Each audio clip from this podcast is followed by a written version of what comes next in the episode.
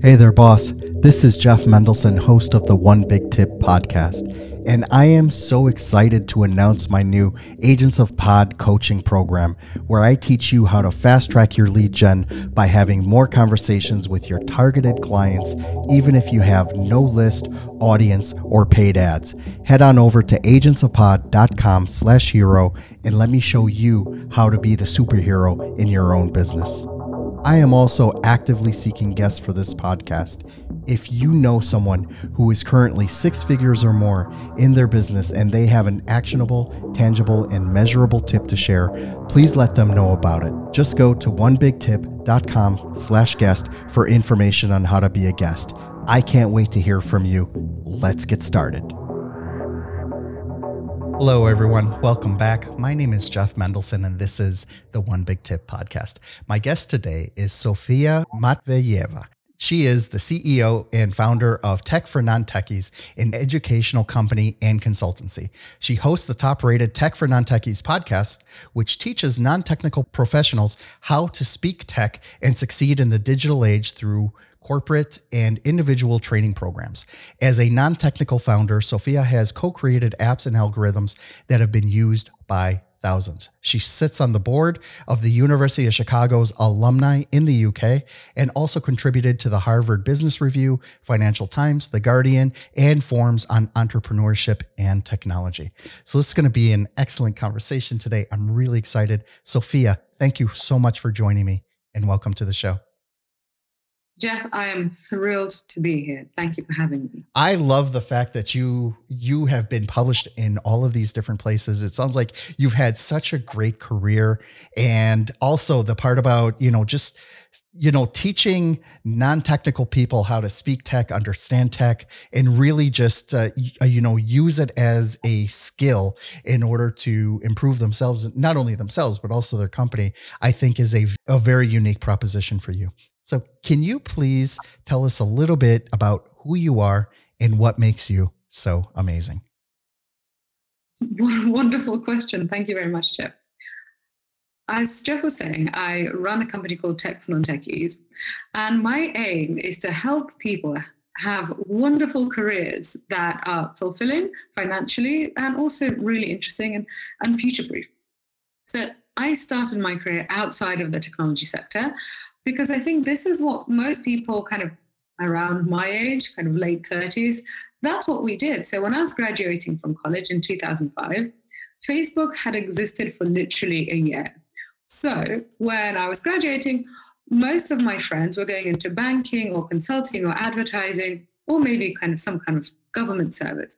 The tech sector wasn't really a thing we considered. So I worked in the media, I worked in private equity, then I got my MBA at Chicago Booth. And that's when I was really thinking that, okay, I want to transition out of these traditional fields into the world of technology.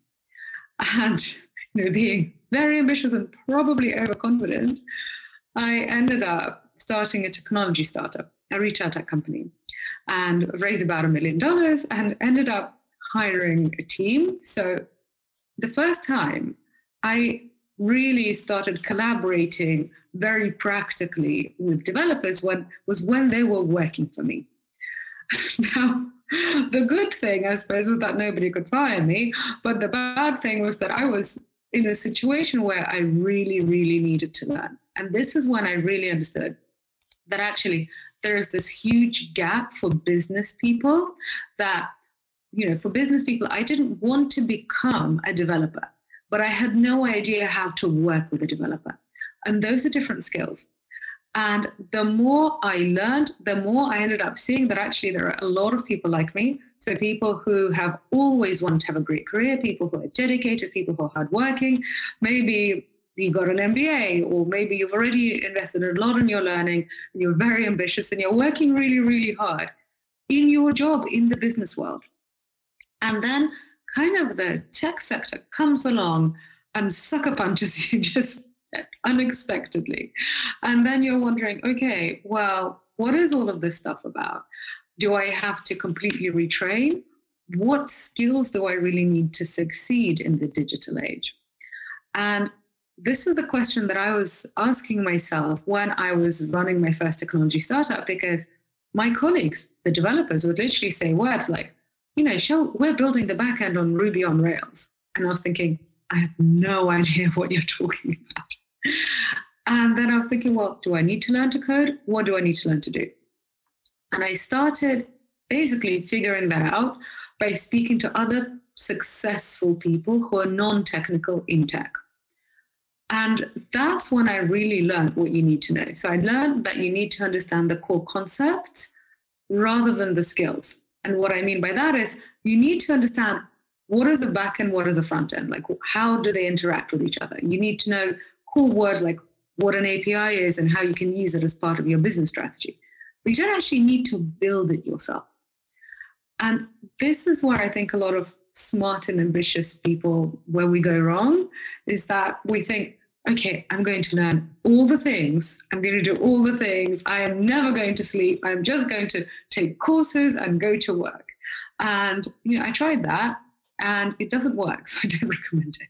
You know what's interesting about that story is that i did it in the exactly the reverse where I was the developer. I was never a good one, right? So I was never, I could never claim to be like one of those ace programmers that never showered or anything like that. Wasn't me, right? But what happened was I would be the person who would try to, who would really try to learn all this stuff. And it just seemed like every year another programming language or another concept was coming out, you know, for, you know, as soon as you learned, you know, C++, it's like, no, wait a second, you got this new thing called Ruby on Rails. No, you should be doing it in Python. Why aren't you doing it in Visual Basic? And it's like, oh my God, would you guys please stop? Would you please just choose one? Right. And the truth of the matter is, you know, it's like at the end, like when you go and you buy your BMW, right? Do you really care? I, I mean, I'm sure there are a few gearheads here, right? Who are going to be like, oh, yeah, they know every little, you know, nook and cranny of that engine. But do you really care about how great that engine is versus, you know, like a Mercedes or whatever? You know, totally different technologies, but they both at the end of the day get you to where you need to go, right?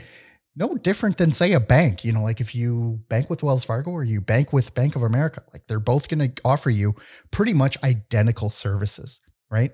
And I think one of the cool things that you hit on is really just trying to understand that okay, so I'm not going to be fingers on keyboard making you know making these algorithms work but as long as you understand the possibilities what the future looks like you know, then you have a much better chance of A, hiring for that success and B, actually making it happen. So, my big question here is, you know, let's just call it seeing the light, right? Once you started to understand what the what the possibilities are, how did that change you as a startup founder and then allowed you to, you know, to have better conversations uh, with your team and to create better products? Well, you know, I basically just became much better at my job because when I was, you know, in my first ever position as a CEO, you know, because as a startup founder, this is what you become, and you're completely untrained for it. And you're wondering, like, what am I, what does leadership look like? How much am I supposed to supervise? How much am I supposed to check? And especially, I think when you're non technical and a part of your team is technical, there's this I certainly felt this huge amount of insecurity of like, well, I don't know what they're talking about. Can I really be a good leader of people who are doing something that I, I don't understand? And then, you know, I heard, I learned about syntax errors in code. And I was thinking, does that mean I have to learn to review code and find syntax errors? because, you know, that's going to take me a long time to figure that out. But once I figured out actually that I need to set a goal that is going to be applicable to the engineers that's going to be applicable to the product team. So my job is to set a goal within a particular time frame. And then it is up to them to figure out how to get there.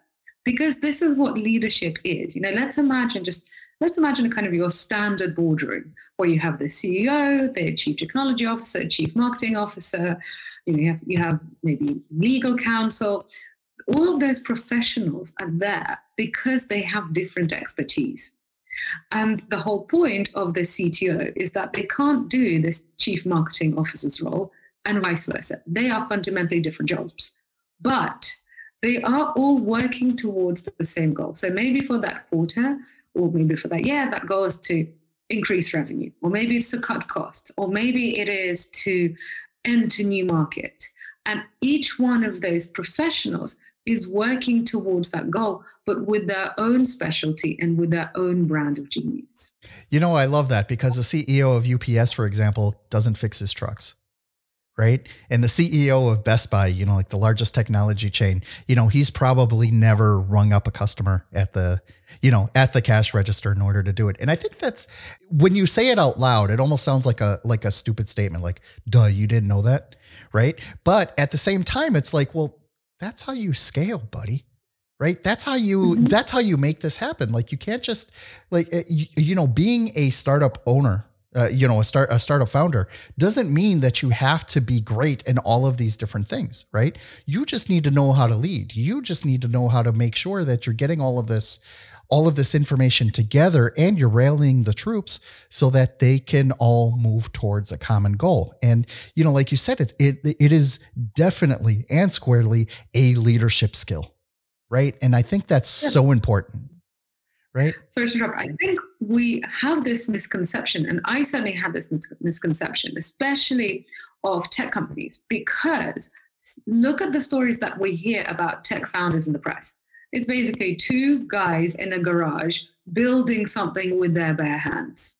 Or it's two guys in a dorm room building something with their bare hands. And you know, when we think of a tech founder, we think of Mark Zuckerberg, we think of Elon Musk. And you know, they're very successful people. It, they have literally changed the world. That totally makes sense. But there are also very, very successful non technical founders of tech businesses. So let's have a look at Brian Chesky. His background was design, and it was really, it was basically selling space on his sofa bed for a design conference that started Airbnb. Uh, let's look at Katrina Lake. She is the CEO of Stitch Fix. Um, they had, I think, the largest IPO in the US for, for, for the year they IPO'd. Anyway, very, very successful lady, very successful company. And she started her career in management consulting and she got an MBA. So she, she has this background more similar to mine than to Mark Zuckerberg's. And what I find is that now technology has actually moved on. So, yes, you have deep tech companies like DeepMind, where you really do need a technical CEO, where you really do need a technical founder to actually understand what's going on. But there are a lot of businesses, kind of like Stitch Fix, which started with technology. They are still a tech company, but really their core, their core competency is understanding their customers, creating something that their customers would want, and commercializing it. So they're kind of less bothered about being at the forefront of AI, kind of like DeepMind is, and much more about customer satisfaction, marketing, commercialization. So companies like that can be and often should be led by non-technical founders who actually understand commercialization, who understand marketing. But in order for those people to lead those companies, they can't just be, you know, a great retail lead. They do need to understand what a data scientist does. But that's not the same thing as being a data scientist. Working with tech people and being a tech person are two different skill sets. But what I think people need to do to get inspired, but also to take relevant action, is to see how non technical people are succeeding in the tech world because those, those stories are not really being told, but there are lots and lots of those stories if you search for them. So, what would be the first or most critical step for a digital leader who is not technical in order to stick their big toe into this world and be effective? How does that look? So the first thing that I would recommend is basically remove choice. Um, there is absence, uh, there is freedom in the absence of choice. What I mean by that is uh, make some sort of public commitment to essentially learning. And I don't mean put, you know, enroll for a course and put it up on Facebook because that does not count. what I mean is, for example, you could set up a weekly meeting with your technical counterparts and literally tell them what you're working on, ask them what they're working on. Just have this be like a half an hour situation. You talk for 10 minutes, they ask you questions for five, or, you know, and you, then you do the same thing with them. So they talk for 10 minutes, you ask them questions. And literally in that situation, no question is a stupid question. And what you need to remember in these situations is that both of you are equals. There's this tendency to think, oh, the tech people are geniuses and I don't know what I'm talking about. So I'm just the stupid one. No, the tech people need to learn to speak business just as much as you need to learn to speak tech. So the first thing I'll do is literally put yourself in the situation where you have to learn. Another thing I'll do is actually learn the language of technology. Um, so this is something that I do at Tech for Non-Techies. You could literally start listening to the Tech for Non-Techies podcast. You'll learn a lot of the language of technology there. But remember, that's not the same thing as taking a Python course because that's doing. Whereas I'm talking about learn to speak tech. And then the third thing that I would recommend is find people who are doing what you want to be doing. Either, you know, if you can actually get connected to them and speak to them, that's obviously the best option. But what I did right at the beginning as a non technical founder, I would literally just Google successful non technical founders and I would read everything about them. Now on the Tech for Non-Techies podcast, I actually interview people who are non technical, so people who don't have backgrounds in computer science, who are succeeding in tech as founders, as investors, as digital leaders, because what you need in this journey is you need two things. You actually need the information, so you need to learn how to speak tech, but you also need to see that other people that you identify with are doing it. Because I think kind of entering into this tech world can sometimes be very intimidating because sometimes maybe you'll go to a hackathon or maybe you'll listen to a podcast and it's just going to be all abbreviations and jargon. And then that's going to make you feel like, oh my God, there's no point. I'm never going to get it. Like I'm, I'm out of here. I'm just going to do what I know. So this is why finding examples of people who've done it before, that's just going to help you keep going. How do you feel that once someone achieves this foundational level of, of tech literacy, how does that help them in their business and their startup to then become successful and have better conversations? How do you see that manifesting itself? Well, I can actually I can give you an example of a company that we all know and some of us love, Starbucks. So I recently found out that 54% of the revenue that Starbucks makes in its stores, so 54% of in-store revenue, comes from the Starbucks app. Um, isn't that fascinating? So literally more than half of the revenue that they're getting in their cafes comes from an app. So what does this mean for the company and what does this mean for the leadership team? Starbucks is still a coffee chain. It is not a tech company. So its main specialty is sourcing coffee and you know making cakes and sandwiches and also real estate management like this is really what it needs to do but given that more than half of its in-store revenue comes from its app the management team has had to understand okay how do you build an app? Who has to be involved in it? How do we measure success? How do we set success metrics? What and also if you find if you actually investigate why the app is so successful the reason why it's so successful is because it's so personalized. For those of you who use the Starbucks app to get your coffee, you know that the Starbucks app knows what kind of coffee you like. Obviously, it knows your name, it knows your birthday. So on your birthday, maybe you'll get a treat. It also probably has an idea of when you are going to want to be healthy and when you want to get something sweet. So that is personalization. And that comes from AI. So what does that mean? That means that the senior management of a coffee company have had to learn about app development, user experience design and technology, personalization via AI. Now, are they still a coffee company? Yes, they are. But they've also had to have an entirely different skill set, which they probably never expected to have to learn when they were first starting to work in a tech company. So I just think this is such an example of, you know, if you want to succeed in today's economy, I don't care what you're doing, whether you're making, whether you're a startup founder or a corporate leader, if you want to succeed in the economy today, you need to learn to speak tech because it's just a part of your job. You know, I love that you brought up the startup the Starbucks example because I used to be there every morning right? And I would always be fascinated by the types of specials and the sprints that they ask you to go through. You know, like buy three coffees and, you know, within the next three days and you get an extra 50 stars. Right. But then, you know, I started working from home more and I have a really cool Nespresso machine. So I don't need to go out and spend five, six dollars on a coffee anymore. Right. Now, when I go there, I get different types of offers right? And mm-hmm. I realize it's not just somebody pulling the levers, you know, like oh, offer them this and then offer them that. You're right. It's it's by AI. I recognize it, right? But the thing is, is that it's mm-hmm. so subtle.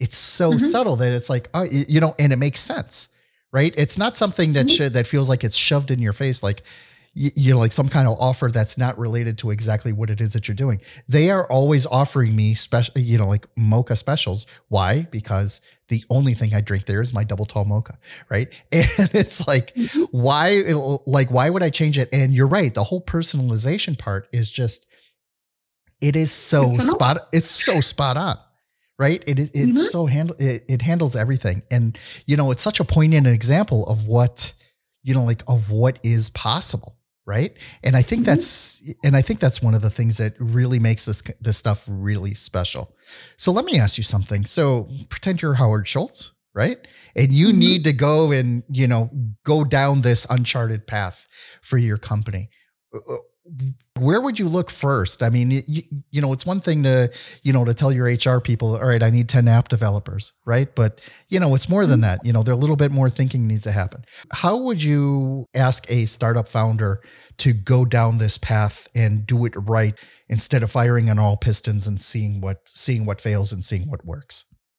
Mm-hmm. one of the first one of the biggest mistakes startup founders make is going straight to development and hiring developers, which costs a fortune, by the way, small fortune, but still, and actually forgetting the design process. So I used to think that design was about, you know, logos and beautiful things and couture, basically nothing to do with technology.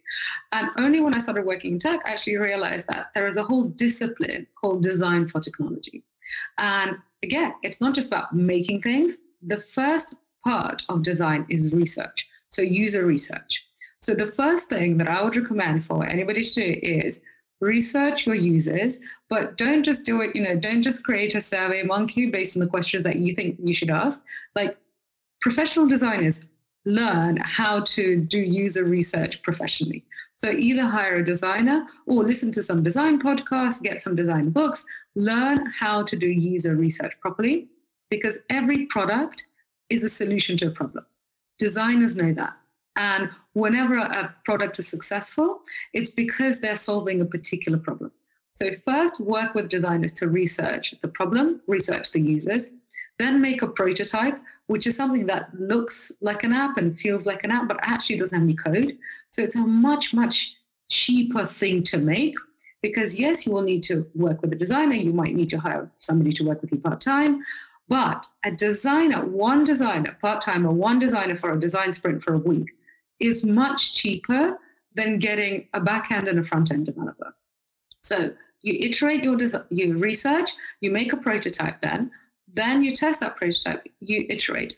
Only when the prototype has been tested, only when you actually have a prototype of, of, a, of a very simple product, you know, not not an equivalent of Facebook now with all sorts of features, a very, very simple, bare minimum product. Can you work with developers? And I find that a lot of companies, a lot of corporates or startups just think, I've got this idea, let's hire developers and move ahead. And that always ends up being a phenomenal waste of money. Wow, thank you so much for sharing that. You know, it's actually really true. You know, like when you try to uh, when you try to use the the uh, you know the crowbar method, that's what I call it. You know, like when you just try to when you just try to bang something into shape, and it's just no. I mean, it's so much easier to to to make it look beautiful from the start instead of just trying to make it work afterwards. And you see so many different examples of that. You know, like in different you know, in different technologies. And you know, like I can spot it now, you know, simply because I was in that type of uh I was in that type of role. It's like, yeah, this is an afterthought. No, this was well thought out. You know, and you could mm-hmm. you know, by going to your example with the Starbucks app, you're right. This was very well thought out from the beginning.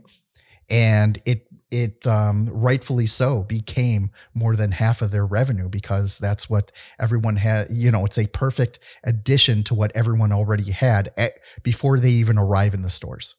You know, so. Well, this is why you know I find that consumer companies tend to basically have better design um, than B2B companies. And the reason is that the further you move away from competition, the worse the design gets. So, for example, if Starbucks had a terrible app that nobody could work out how to use, realistically, do you have other coffee shops around that you could go to? Like, there are Definitely. a lot, like, you can get coffee. Coffee is a commodity product. the app is one of the things that gets you to come back to Starbucks as, as opposed to go to all of the other coffee shops you could get to. But if your company, you know, you imagine you work in a corporate and your company has bought some sort of software and you all have to use it and you hate it, but you have this contract, like you are using it for the next two years, no matter how much you cry. But then also, let's take it to the to the extreme.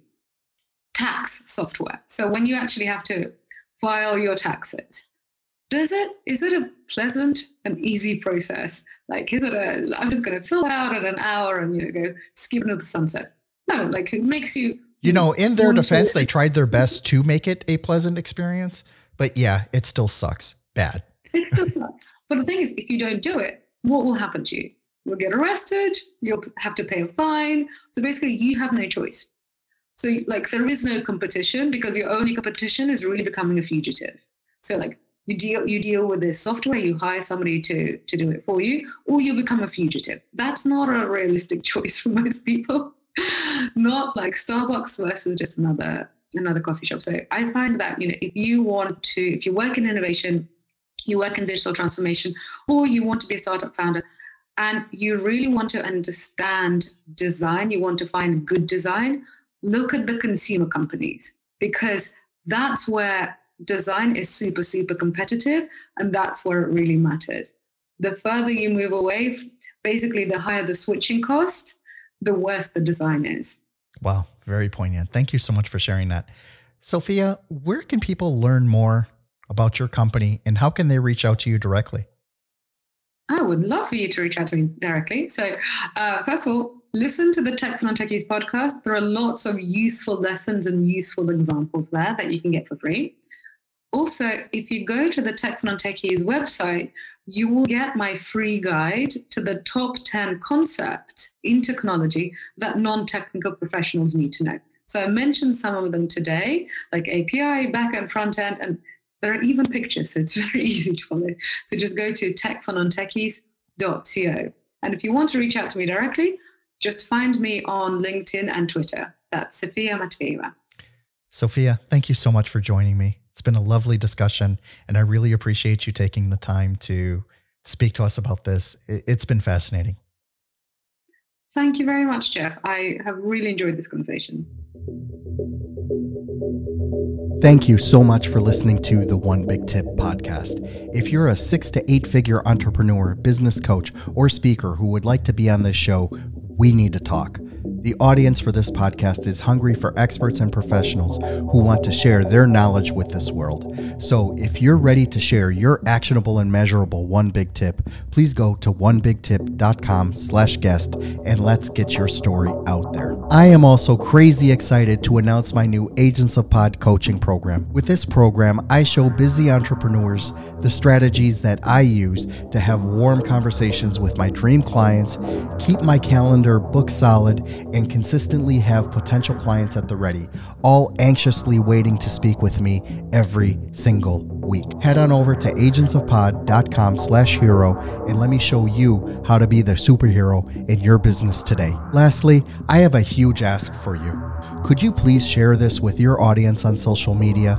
The stories and connections that I make on this podcast have helped thousands of people, sometimes in the most profound ways. And you never know if your small action today will be the one that kickstarts your friend, a family member, or even yourself into taking massive action and starting the next multi million dollar business. It'll be your way of just paying it forward. My name is Jeff Mendelson. You can find me on all the major social channels like LinkedIn, Instagram, and Facebook. Thank you so much for listening.